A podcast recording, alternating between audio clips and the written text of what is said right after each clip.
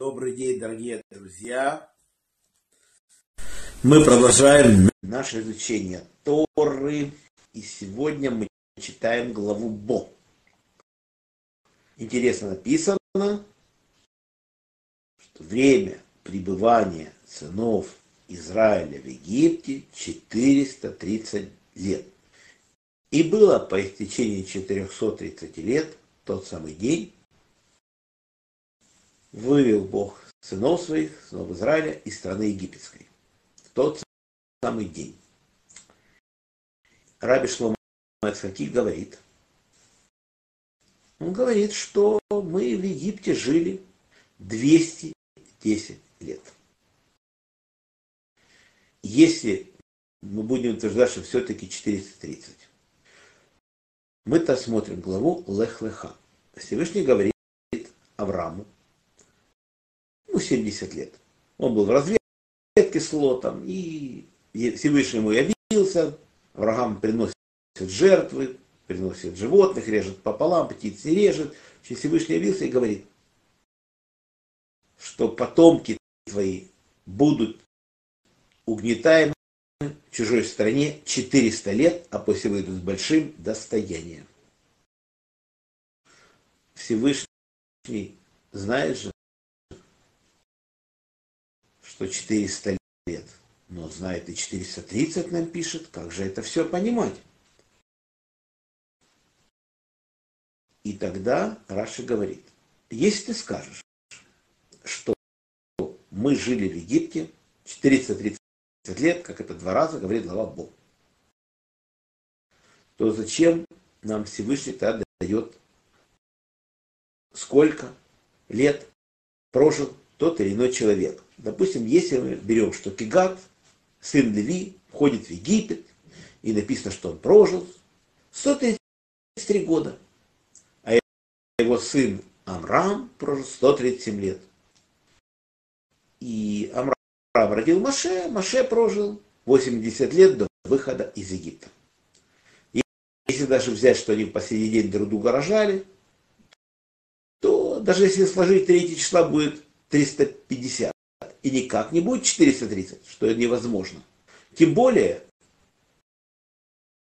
Амрам жил при своем отце и какие-то годы, и Маше жил при своем отце Амраме какие-то годы. То есть они рожали друг друга нормально, и поэтому это невозможно.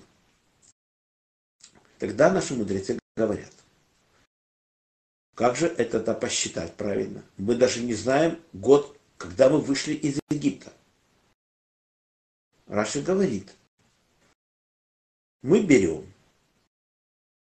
400 лет, которые Всевышний, и прибавляем к тому дню, когда родился Ицхак. Это день 15 Ниссана, когда Аврааму исполнилось 100 лет. 15 Ниссана у него родился Ицхак, у столетнего Авраама уже. И когда прибывает 400 лет, вот это день, когда мы выходим из Египта. А как же понимать 430 лет? Это тот день, когда Авраам заключает союз между двумя половинами, и мы прибавляем к нему 430 лет, и выходим на ту же дату, 2448 год.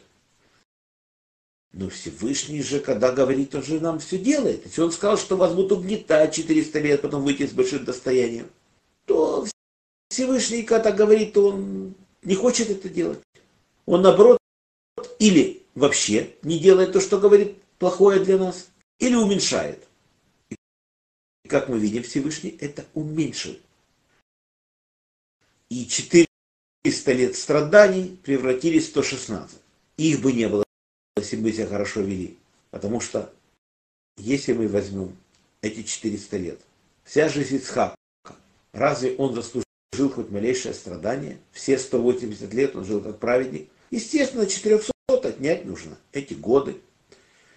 И получится 180, если отнять 400, уже получится меньше страданий.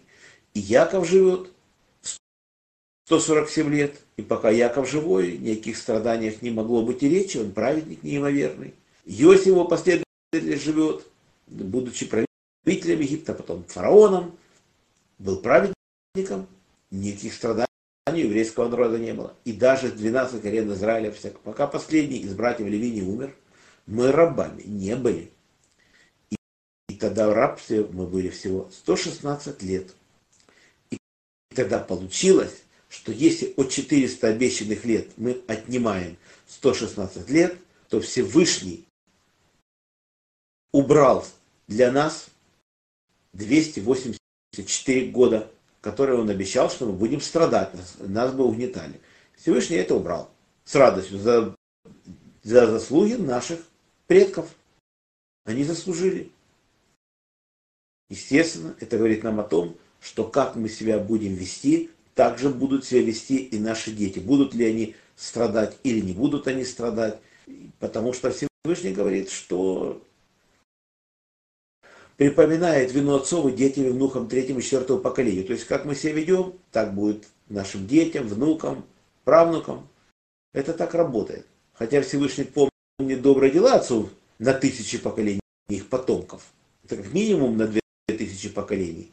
Но плохие наши дела тоже не забываются. Если дети наши не грешат, естественно, наши грехи к ним не добавляются. А если они грешат, то добавляется и вина и отцов, и дедов, еще и прадедов добавляется детям. Вот так. То есть, если, если мы хорошо над этим задумаемся, мы будем стараться, чтобы наши дети потом не страдали за наши сегодняшние поступки. Вот так вот. А на сегодня наш урок заканчивается. Урок был за поднятие души.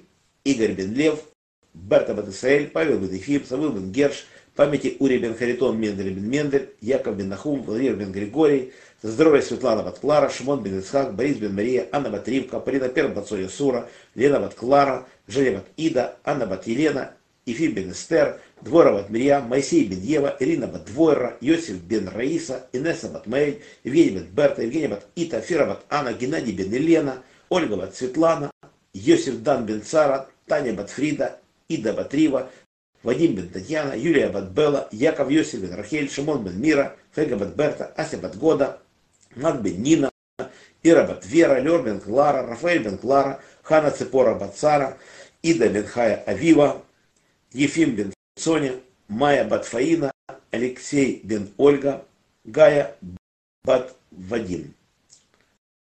Масло бросалось была Ирина Батури, Арон Ребен Ри. За хороший дух Арона Ребен, двое родниц бен Ахум, Авигаль Бацара, Хана бат Авраам, Рафаэль, Ариелей бен Лариса. Парасай Бриют, Владимир бен Рая, Марина бат Рая, Борис бен Марина, Алексей бен Наталья. Всего хорошего Олегу Марченко. И здоровья всем, кого здесь нет на нашем списке сегодня. Люди просят, я, может, где-то что-то не учел. Всем браха параса кавана. Всем же крепчайшего здоровья. И чтобы скоро закончилась эта война. И до следующих встреч. Надеюсь, нас состоится завтра в 10.40. Шалом.